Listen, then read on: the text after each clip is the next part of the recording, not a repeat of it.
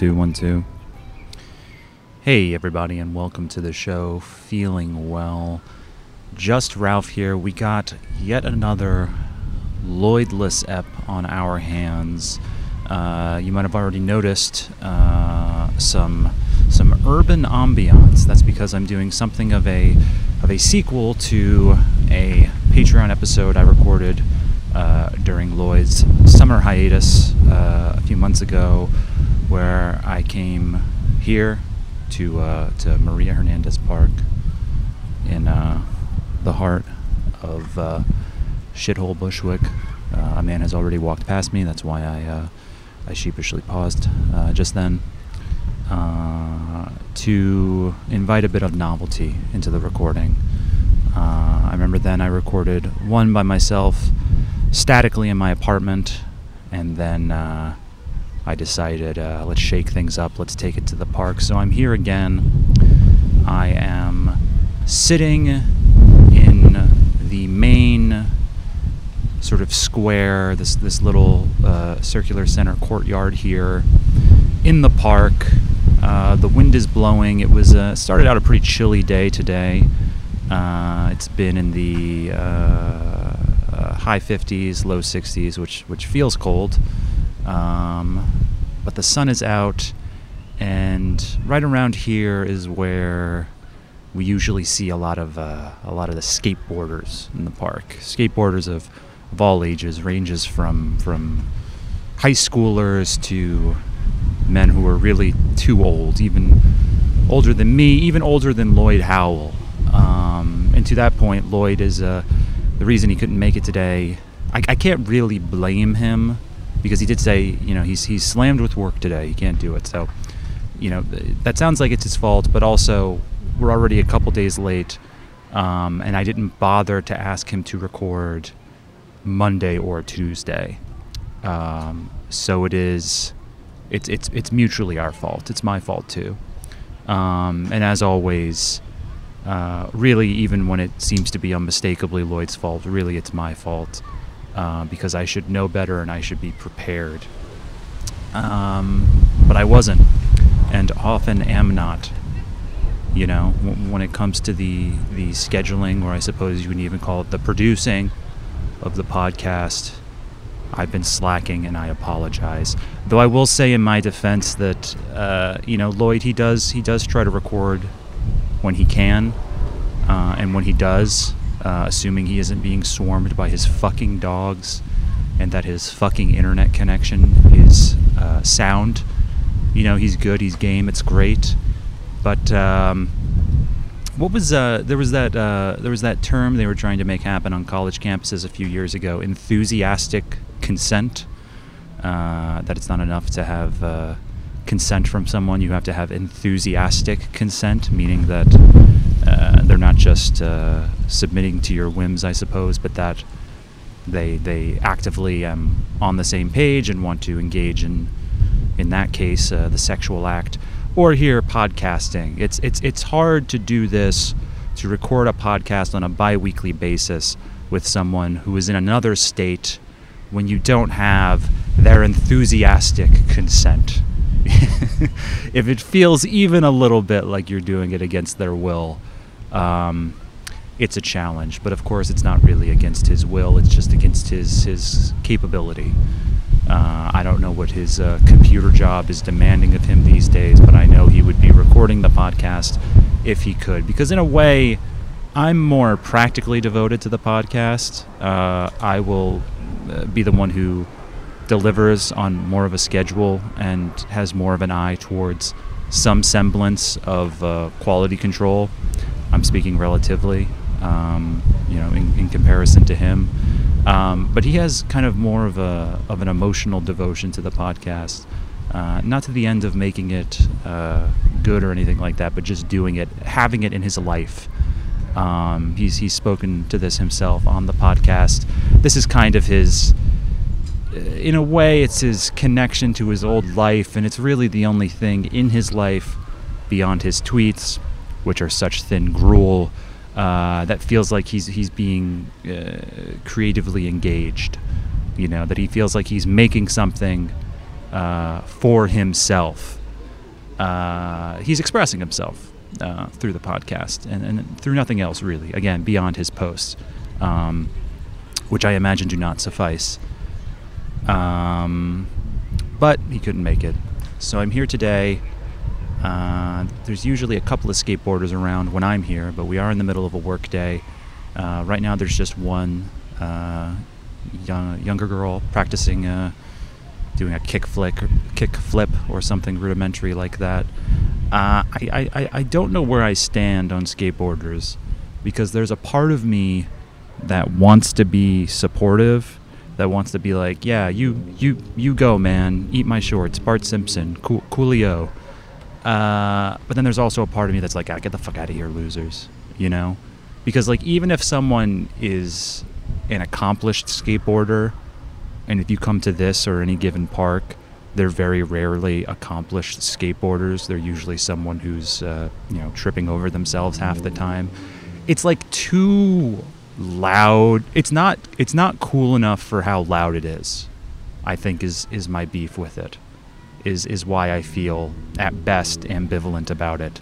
Because like take like riding a motorcycle, which I also find annoying and uncool.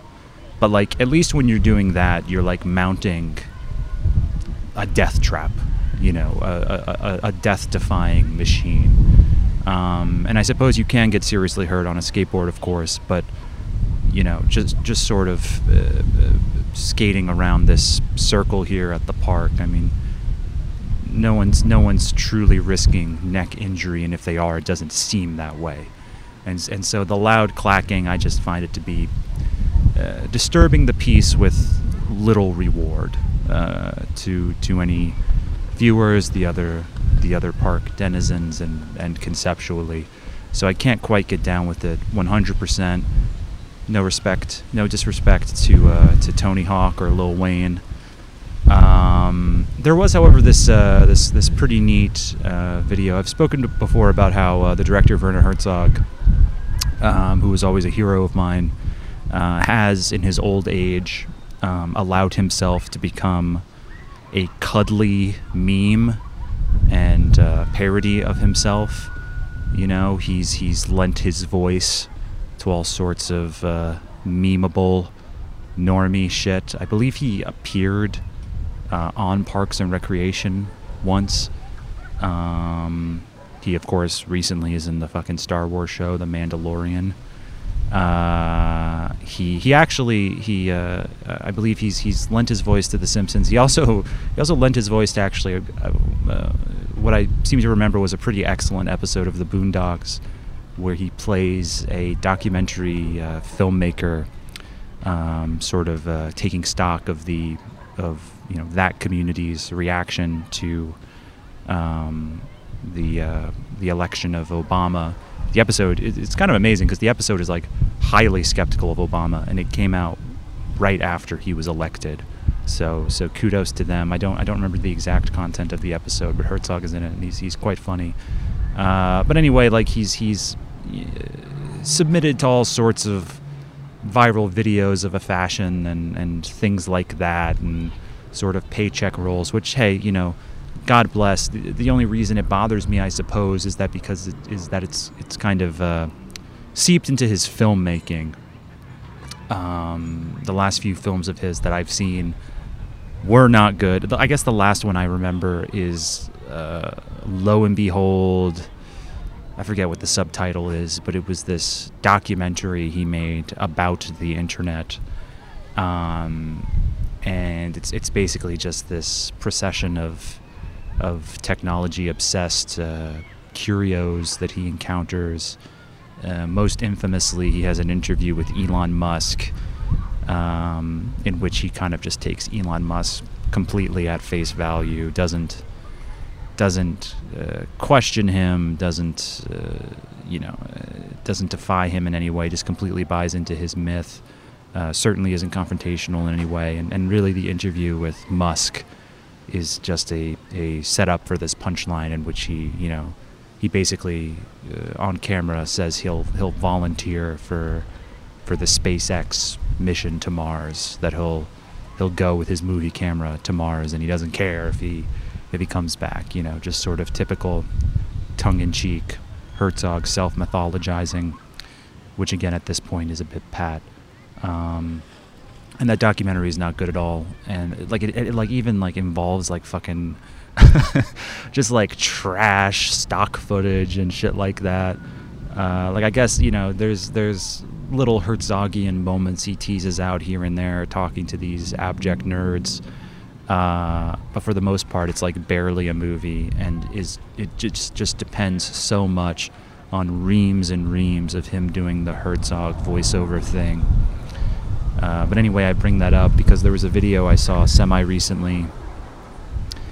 I don't know what the why or why it was made or uh, what its origin was exactly, but it was Herzog talking to uh, this like kind of young person, early early twenties, and he's uh, he's reacting to like skateboard footage, um, and he ended up saying something pretty interesting about how, you know, oh, I'm not gonna attempt the fucking uh, voice, the accent, but that, you know, they're they're constantly failing, constantly falling over, um, but getting back up again, and he uh, he thought that was admirable, and I suppose that is admirable, uh, because on the one hand, I'm I'm miffed by the underwhelming spectacle and noise pollution of the skateboarding skateboarders.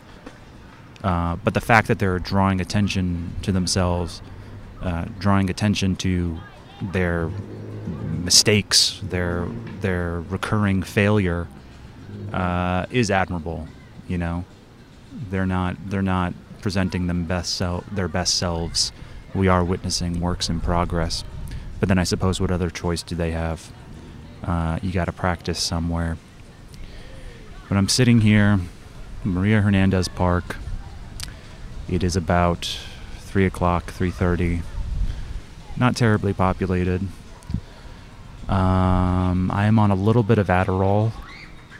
I I reckon I'm on about seven milligrams. Adderall has never really been a part of my life. Uh, this past month, someone has been gifting me uh, tablets here and there. So, over the past uh, three weeks, I, I, I, I take it about two or three times a week.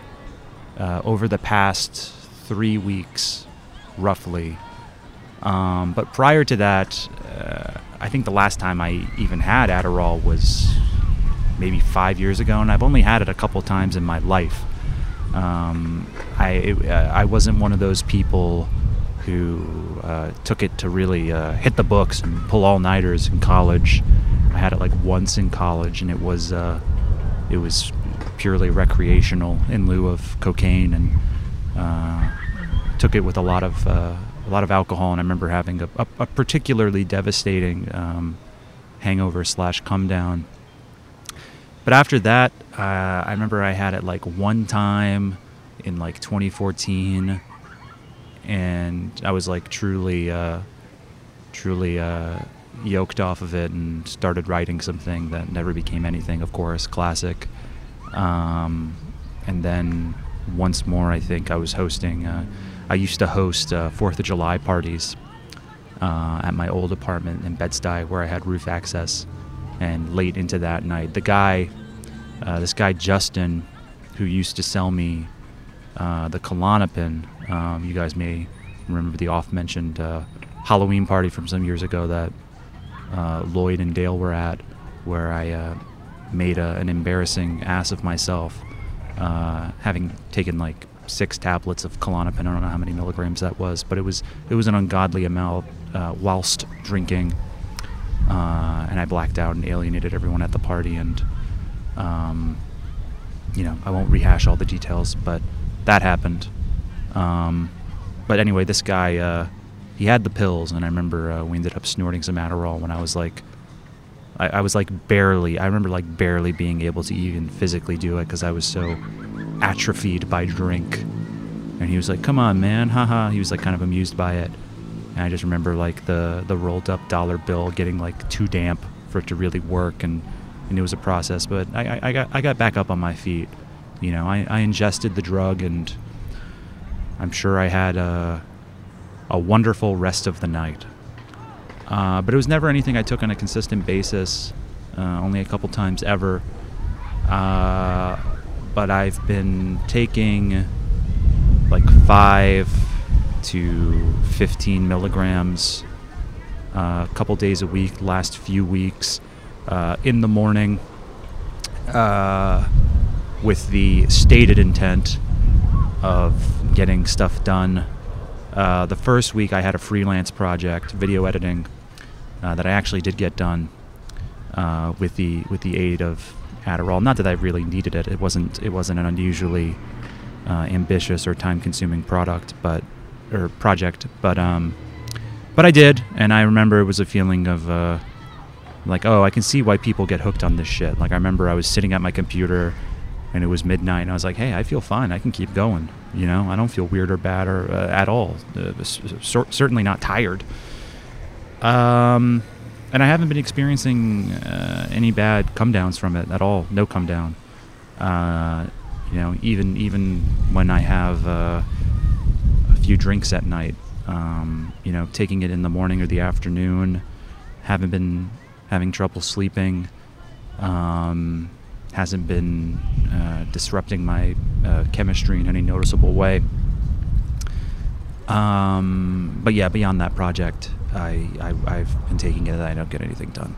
For literally months, I've been entertaining the idea of finally putting together um, a budget for a new film project um, and I haven't done it. I, I just it's it, just haven't felt like it. E- even on the Adderall, because like the the Adderall is like a current, you know, that's like pushing you in a direction, and whatever you like focus on first, you will focus on it, you know. And I've just been I've just been like, eh, yeah, let's let's you know just like forcibly.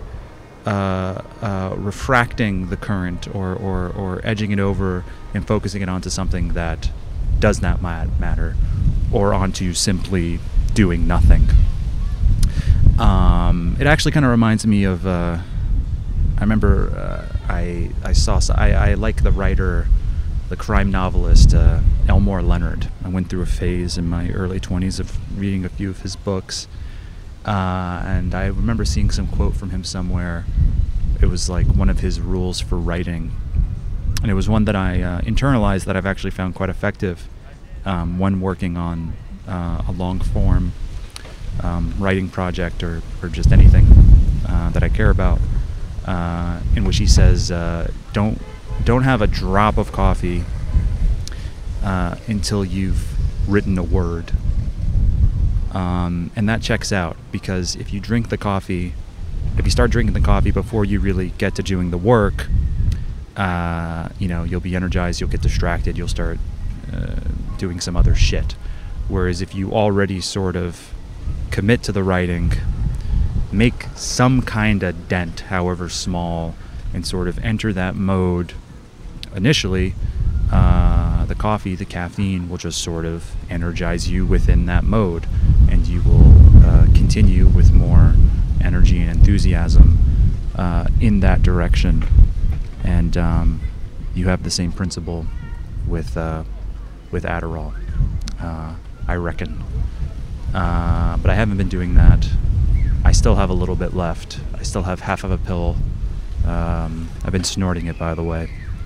Uh, that perhaps I will snort in the morrow and finally put a dent in that project. Uh, I've been saying this on, on a daily basis. I just really, it's it's just not my strength. Like I don't fucking know what the budget is gonna be or should be, um, or how it should be broken down and represented in the budget. I know so few things. I know so few things. I was thinking about that on the walk over here. There are so there are so there are so many like obvious foundational things in life that I'm just a fucking putz at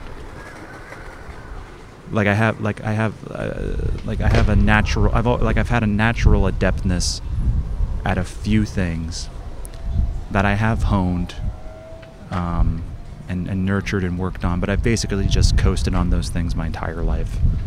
And uh, and uh, as an adult, so many things seem seem clueless to me. Um, and it's like I've made a feature film for for very little money, and uh, you know, we can we can argue about its uh, its quality, uh, but it is a film and it's not a disaster, um, and yet, uh, like that was done for such an anemic budget that it's sort of uh, handicapped its future. So I'm trying to make something on a bigger scale if I can manage it. Um, but then there's that tension of like, well, if I do it on a bigger scale, the bigger the scale, um, the higher the probability that it will have some kind of afterlife and people will see it. Um, it will find some kind of home and audience. Uh, but of course, the bigger the budget, the harder it will fucking be to accrue that budget. So there's that tension. It's like, well, all right, what do I want to commit to? Um, what what can I feasibly accomplish while still taking it to that next level? And I'm not really sure because with the first movie, I basically pulled a number out of my ass, which ended up just being however much I can get from the one financier I looked into having. And I completely reverse engineered the budget. It's like, all right, this is the amount. How do we accomplish these things with that? And if it can't exactly be these things, maybe I change a few things.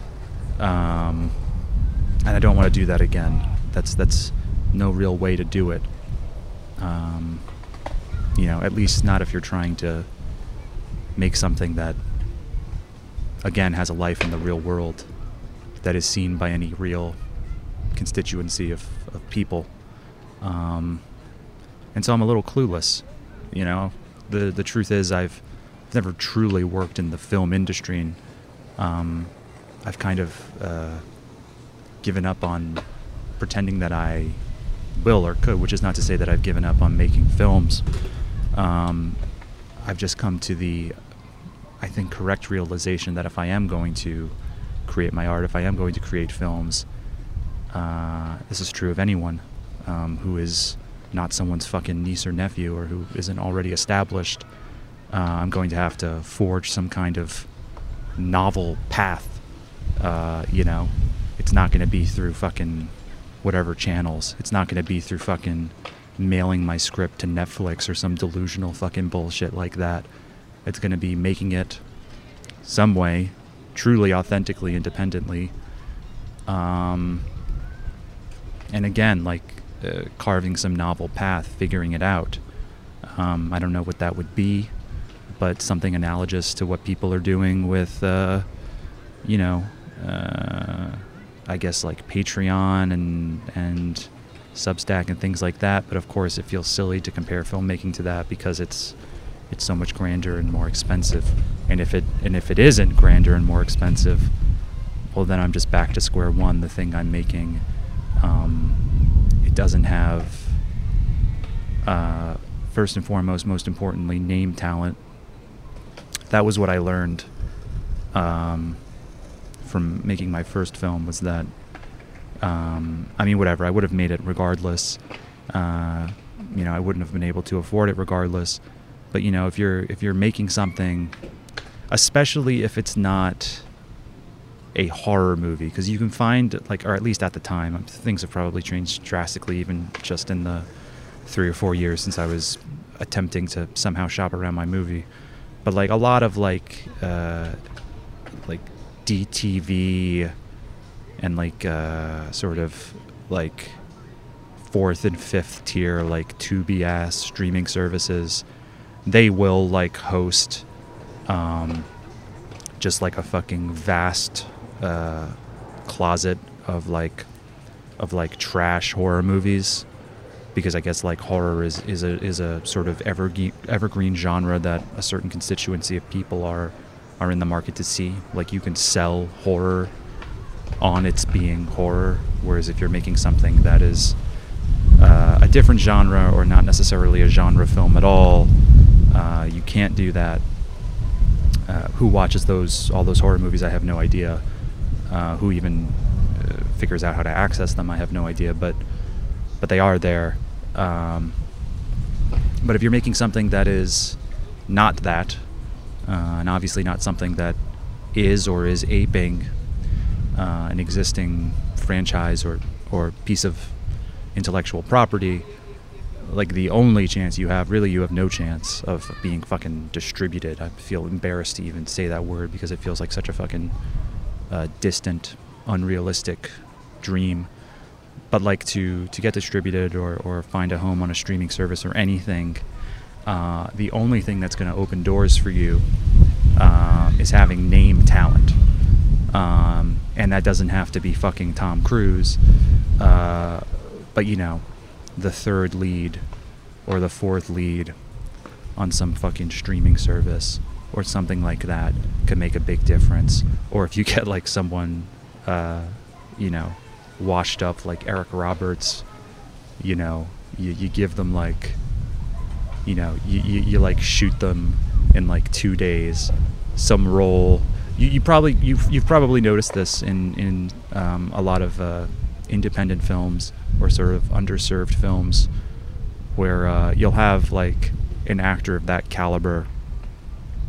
I actually seem to. I, I think there's like some film that recently came out or is coming out that's going like straight to streaming that will be completely ignored. Uh, about Meyer Lansky, Meyer Lansky, Meyer Lansky, called Lansky, and I believe Harvey Keitel plays like the old imprisoned Meyer Lansky. Um, but judging by the trailer, he's just sort of like this structuring device where it's like, you know, kind of like uh, copying The Irishman. It's like he's at the end of his life, and the story is uh, structured through his recollections, and so like that, that like smacks of like, all right, we have Harvey Keitel, you know, uh, hardly an actor at the peak of his relevance, but you know, still a name that can open doors. Let's give him this role where he's in one location. Uh, he is very comfortably sitting down for all of it, and we can basically shoot him out in two or three days. And then his last name is the biggest name on the poster. His face is the biggest face on the poster, and he's all over the trailer. And that's basically the trick you do. Um, so something like that, or you know, one of your leads or a substantial part is someone who is uh, if not even on that level, someone who's kind of on on the up and up, who has a little bit of um, cultural currency. Because otherwise, uh, what you know, why should they do it? Like maybe you have like a concept that is so kind of novel and trendy that that's an asset in and of itself. That's how I tried to um, pitch my movie once it was finished. But even that's, you know, they don't fucking give a shit. It's uh, yeah, like you need the name talent because like why else would it like, you know, why else would it seem to be something that has like any kind of financial potential uh, otherwise? Um, and you can argue, well, you know, if you if they devoted the resources to it, um, maybe it would it would catch someone's eye based purely off of its concept or the way it looks, and maybe it would have, but uh, why should they take that risk? Like that's just kind of my my realist understanding of that, and um, you know, so keeping all that in mind, trying to do this again, if ever I can, it's gonna either be well, what I'm aiming for is like a combination of both those impulses. One, the having a big enough budget that I can attract someone like that and uh, and two, sort of improvising some some kind of other way of doing it because uh, the old ways of doing it uh, they've become so hostile to anything small, anything original. It's completely the it's the model is completely ossified, and so if you're if you're trying to do interesting personal work, uh, you know you're you're gonna have to do it on at least a relatively very small scale and I think in terms of bringing it to the world, you're going to have to get creative. But again, I have no ideas in that regard, so I don't really know what I'm fucking talking about. Um, for the duration of my speaking here, uh, there's been a man sort of uh, practicing his karate in the courtyard directly across from me, all the way on the other side. Just sort of, uh, just sort of doing some moves. That's something I can't relate to at all like just just independently making a spectacle of yourself like that. I, I just do not get it. But maybe it would make more sense if I uh, got into that kind of thing. But anyway, Adderall. Uh, I had a weird start to my week and wasted being on Adderall because uh, I woke up Monday morning and could not for the life of me find my keys. And I still haven't found them. Uh, and I mean, I, I, I woke up, uh, I had some coffee, you know, I did this or that. Then I took the Adderall. And only then, in sort of the latter half of the morning, did I realize I could not find my keys. And I panicked a little bit. And I absolutely scoured my apartment, which is not a terribly big apartment. Um, and it's a pretty spare apartment. There's not a lot of nook, nooks and crannies in which keys may slip into and become lost. Um, so I was, I was confounded, and it's, and it's, still a mystery that confounds and haunts me. I mean, I, I took apart my bed. Um, I hang my pants, so I thought maybe did I accidentally keep them in my pants? I checked all the pants, but like maybe did they fall out of the pair of pants and get lost somewhere in sort of the, the mess at the bottom of my closet? I did that.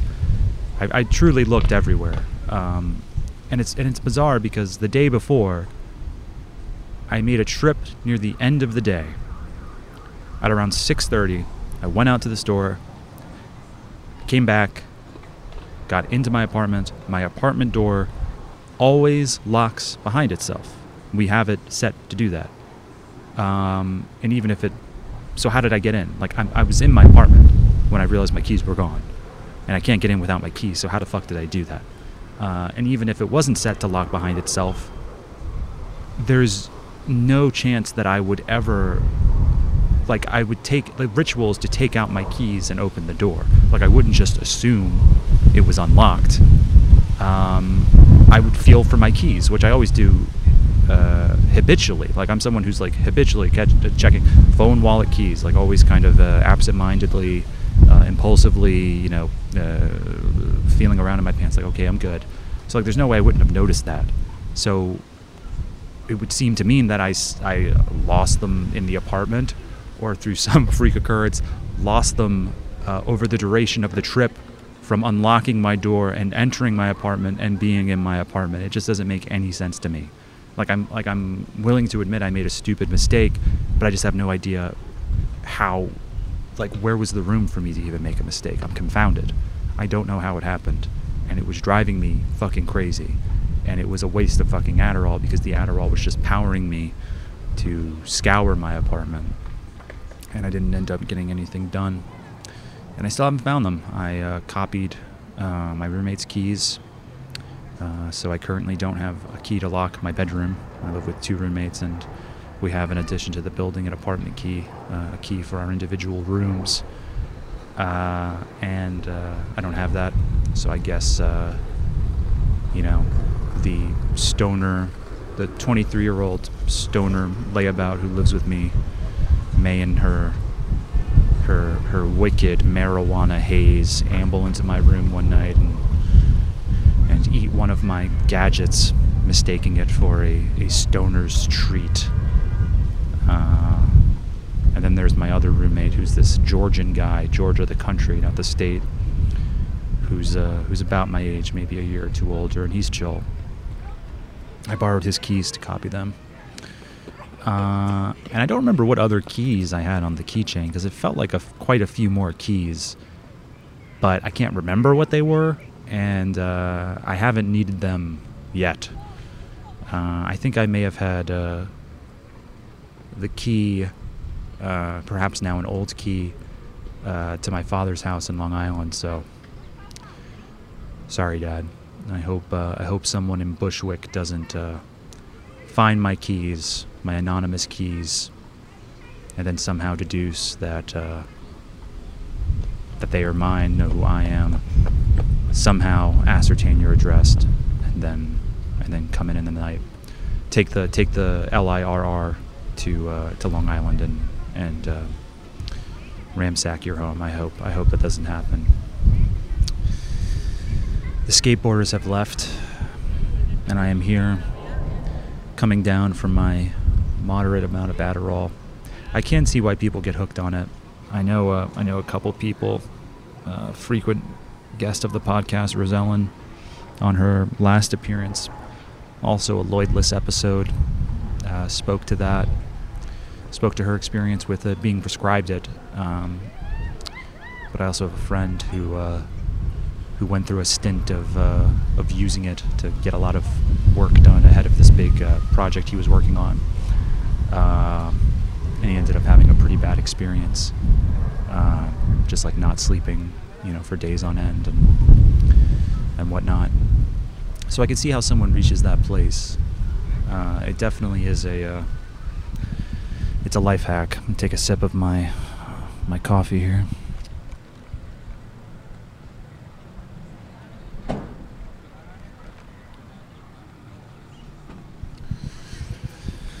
So what else have I been up to? Lost my keys, which put me in a funk.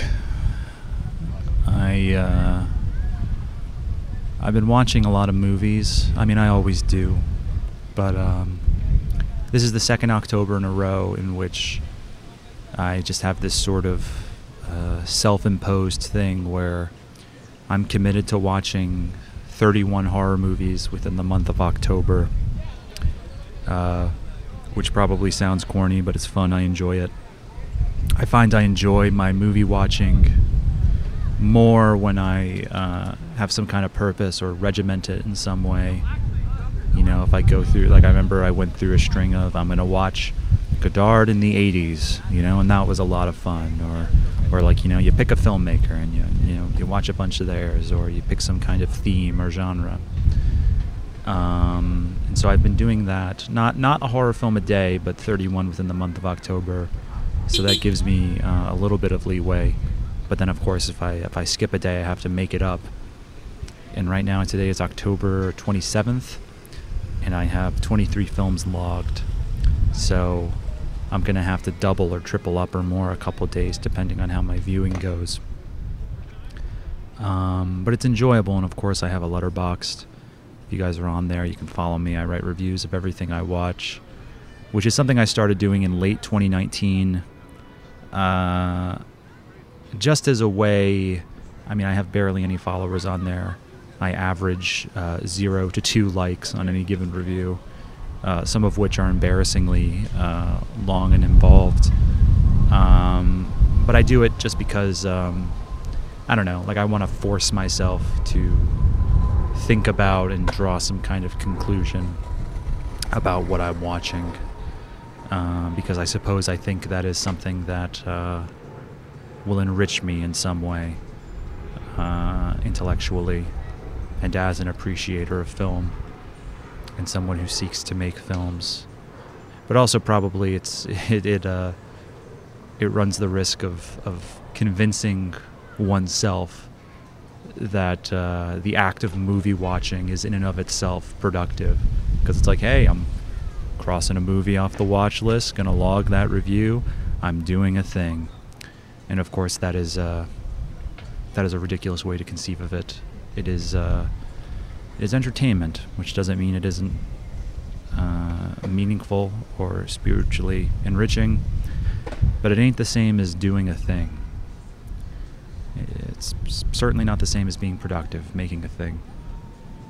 And, uh, and in this day and age in which uh, so many of us have decimated our attention spans, it's uh, it's easy to convince oneself that that consumption can somehow be productive because the consumption isn't as ephemeral as, say, looking at t- uh, Twitter or a series of TikToks or just sort of idly perusing the internet. It's like, hey, I sat down to watch this two hour movie, uh, and I didn't even look at my phone that much. That has to count for something, right? And uh, it oughtn't count for anything, at least not to that end, the end of being productive and somehow uh, taking charge of and navigating your life and accomplishing something. But anyway, that's what I've been doing. Um, it's it's been a nice mix of uh, shameful blind spots, just just enormous classics that somehow I've never seen before. I'm ashamed to admit I, I had previously never seen The Exorcist, or uh, Polanski's uh, Repulsion and The Tenant, uh, which I watched. Of course, they're they're fantastic. You don't have to hear it from me. Um, with a mixture of uh, some lower rent stuff. Uh, last year, I became fans of uh, fan of uh, the filmmakers Lucio Fulci, who's an Italian horror director, who's known for his inventive and very gooey, gooey, gruesome murder scenes. Uh, he seems to have a fetish for eyeball trauma, always always slicing open or or uh, skewering a person's eyeballs. Um, his best movie that I've seen, I've, I've only seen a few, but um, The Beyond is, is probably the best that I've seen. That was the last movie I watched uh, for my Shocktober viewings last year. I watched that on Halloween, which is a great and gross movie, and a greatly gross movie. I highly recommend it. But I also, that Shocktober, watched, uh, I believe it's called City of the Living Dead, which was really good. And uh, Zombie, aka Zombie Flesh Eaters, which is another one of his better known movies, which has an iconic scene um, that you can find on YouTube where a zombie, you know, an actor dressed as a zombie, is uh, underwater um, and wrestles a, a, real live small shark, and uh, it's what it's what assholes like me call pure cinema for sure. it really is poetry in motion. I mean, it is incredible if you watch it, and it has a fucking banging soundtrack. But uh, it, it will you can you can find the clip in isolation on YouTube if you just search zombie shark fight something like that. Uh, can't tell you how they filmed it. I, I, seem to remember reading an article at some point that said like uh, it was really a, a, a pretty harmless shark or something like that. But even without that mortal threat, just I don't I don't know how the how the actor playing the zombie would even be just given the way it's shot, how he can be underwater for that long or whatever. But I recommend that. I recommend City of the Living Dead, The Beyond, the films of Lucio Fulci. I watched a film of his last night called The New York Ripper. Not my favorite of his. Uh, a woman does have her eyeball sliced and her nipple. Uh, it's uh, it's about a serial killer who talks like a duck, who just like like speaks like fucking Donald Duck, which is admirably zany. I do appreciate that and don't want to take touches like that for granted. Uh, but the thing with some of these Italian horror movies is that uh, the stuff that isn't like the pure cinema, like gory poetry of, of the zombies or or the killings or or the blood and guts, the stuff around it can be, if not tedious, uninspired, and um, most of this movie um, was just kind of like your sort of stock uh, detective, you know, hunting down the killer, played by some no name. Not especially compelling because it's like you're not you're not watching it to be invested in the mystery. Like it's not that kind of movie. Like the plot is basically just a clothes a clothes hanger for for the visuals, for the for the for the aesthetic flights of fancy of the of the gruesome characters, of the killing, of the blood and the guts, as I said. Uh, and this one had a less simpatico ratio than something like The Beyond, which is which is one uh, horror after another. Um, but so I watched that, and um, I mentioned him alongside the Spanish filmmaker Jess Franco. Jess Franco, who um, basically pioneered his own genre called um, horror erotica, um, which is like kind of a combination of, you know, not not the very inventively gory and goopy killings of Lucio Fulci, just to compare them for whatever reason in this moment, just because they were the two that I got into and they were, you know, contemporaneous, I suppose. Um, but uh, this kind of combination of of like kind of dreamy uh, softcore sex scenes, or not so, not so softcore, but like erotic imagery um, existing alongside um, horror and uh, supernatural content, and them kind of enmeshing in a way that is uh, that is again, it's it's it's the tritest thing in the world to compare movies in general and any individual film to to dreams, but his are especially dreamlike, due in no small part to the fact that he was someone who would always work with impoverished um, uh, budgets, and uh, many of his films, even some of his better films, have uh, have uh, passages that are kind of boring, but that can be good and productive because um, you know you don't want to have such a you don't want to have such a conservative understanding of what good or bad is. And and quality can be the enemy in a lot of cases or, or quality is the wrong word but tastefulness you know or craftsmanship and um, you know in his movies um, you know not every actor is is excellent. He's not exactly going for naturalism. Um, and um, you know you learn to appreciate stuff like uh, his uh, his greatest muse was actually his uh, his life partner, his wife, uh, or I don't know if they ever got married, but his partner Lina Romay, who was uh, who was a very attractive young woman uh, with uh, with some tickled biddies, and uh, she was very game and genuinely a good actor and a compelling screen presence. But she was just like game to to like roll around in the mud with him.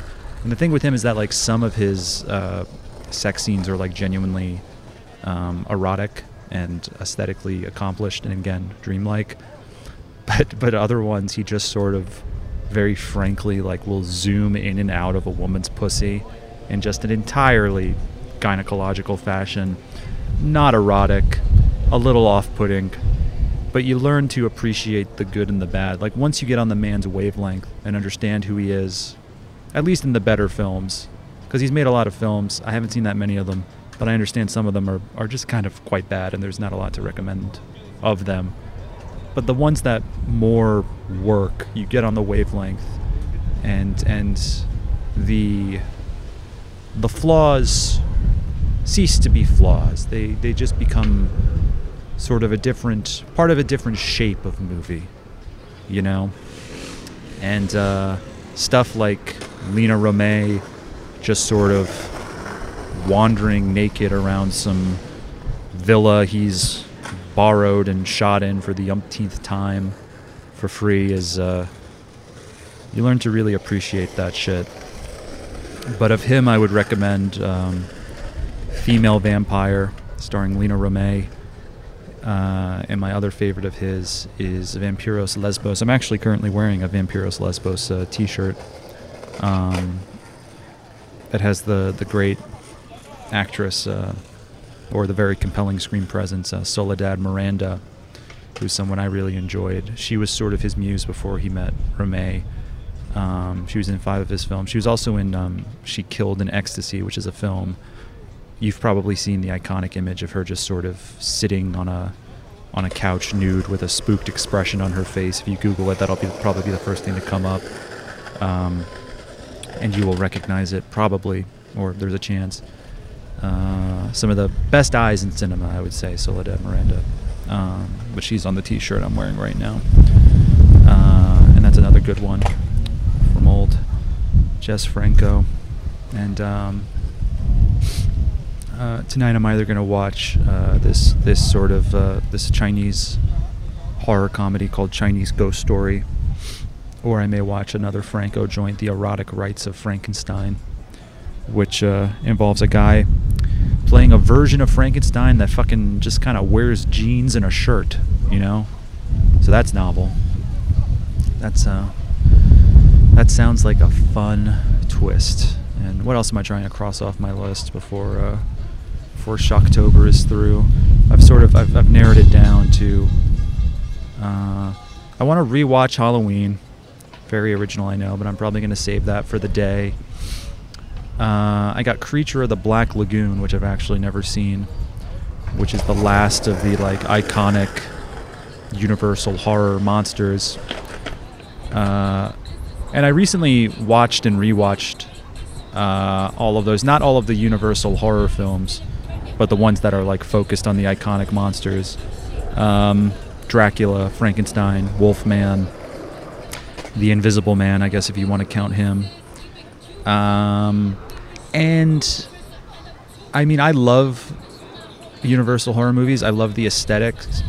Um, but like the only ones that are like truly great standalone movies are the are um, the Frank are the um, are the Frankenstein films, Frankenstein and Bride of Frankenstein. I mean, Bride of Frankenstein is by far the best. Bride of Frankenstein is, is one of my favorite films. It's a masterpiece. I've, I've, I've, I've, I've talked about it on the podcast before by James Whale, um, who I do think is like kind of a great auteur, although The Invisible Man was not that great. But the other ones are, are cool and they're worth watching, but like they don't give you enough of the monster. Like even Dracula, which like the first 15 minutes is as good as movies get. Like Bela Lugosi's presence, the atmosphere is is uh, there's nothing like it. It's iconic. But then he's not in most of the rest of the movie, and most of the rest of the movie is not terribly interesting. Um, and I would say that's that's also true of of the Wolf Man. Um, and the Invisible Man, I don't know. He's invisible. Like what the fuck? What's funny about the Invisible Man though is just how often he is in the text of the film. You know, just dick out, butt naked, uh, doing his his shenanigans and his murders. Though he is played compellingly by Claude Rains, despite the fact that he is uh, he is invisible. Um, but there are other Universal horror films that I love um, that don't necessarily have an iconic monster. Like James Whale also directed uh, The Old Dark House, which is a great one, in which Boris Karloff plays uh, just kind of a weird guy in this uh, house that all of these uh, these wayfaring strangers end up staying in uh, because there's a storm and whatnot. Classic plot. Also, of course, uh, the murders in the Rue Morgue, uh, starring Bela Lugosi, which uh, spoiler alert involves a killer monkey. And you got a killer monkey. I'm already there. Add to that Bela and the Universal horror aesthetic, buddy you can do no wrong. So that was also great. And also Island of Lost Souls, which I believe technically counts as a Universal horror film, which I watched recently for the first time. That was really cool. Sorry if that music is, is picking up too much. Uh, but anyway, uh, I also wanted to watch the last Son of Frankenstein film, or the last Frankenstein film starring Boris Karloff. There were several more, but uh, Son of Frankenstein, in which uh, Bela also stars as Igor, and that's supposed to be a good one. Uh, and I remember someone saying on a podcast recently that that was like the last truly great Universal horror film. Um, but yeah, so that's on the list too, along with a few others. We got a few more skateboarders out here doing their thing. But yeah, you know this this time of year, I do love Halloween. I do love the autumn. It is one of those things though where it's like I do I do covet it so much and like covet the idea of it so much that I do find myself like having moments where I'm like, no, appreciate this more. Yes, the leaves, the brisk breeze, uh, Halloween decorations. Like try to, like like the, like just this this complex I have, especially as I get older, where it's like fucking appreciate this, you know, be in the moment. Uh, and like I was having this thought today. It's like something that I've I've spoken about on the pod and think about often, where like I, I, I can't shake the feeling that my youth has been dissatisfying. And now that it's over, now that I'm 30, uh, as I try to do things like, as I try to stay in shape and dress well and do things and enrich myself through the things I read and watch and, and consume and, and, and do, there's this feeling of like, is it too late? Not to do anything, because it's certainly not too late to do anything. But have I wasted too much time to lead any version of the of like the life narrative of my imagination? And that narrative is not anything specific or spectacular. It's not like fame and fortune, but like being a person I could approve of, someone who has led like a, a, a satisfactorily meaningful life? Have I wasted too many crucial years already? And like, you know, like getting dressed today, putting on some like some new clothes, some newish clothes, and then setting out, going to the park to record my podcast, absorbing the atmosphere, the autumn vibes, especially at this time of year, because like the year is coming to a close. And it also, of course, always reminds me of the beginning of school.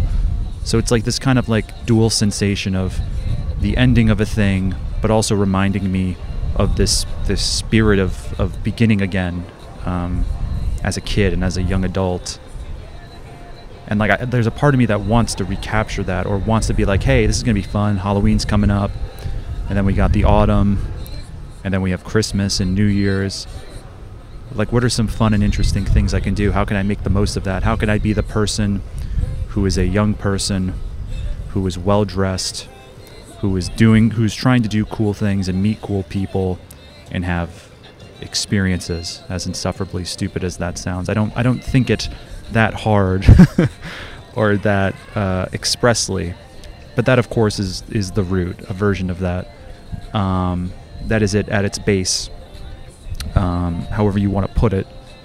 And I think, is it a little like, uh, is it is it silly for me to try and do that? And of course, the answer is no.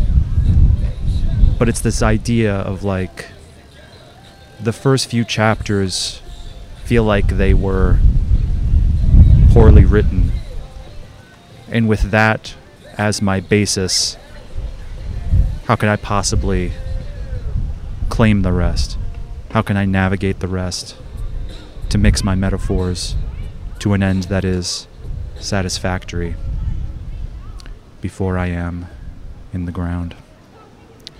But you know, that's just that's just depression and anxiety talking. But uh, anyway, folks, uh, I got to go home and upload this episode for more content. We're, we're a couple days late every now and then, but we always deliver. Head on over to patreon.com slash feeling well. For just $5 a month, you get double the content and access to our sizable archive. Follow the podcast on Twitter at feelingwellpod. Follow me at Hey Ralph Man. Follow Lloyd at Void Gardner. Here, you want to get some some more of this ambiance, some of this music. And uh, until next time, go with God. Bye bye.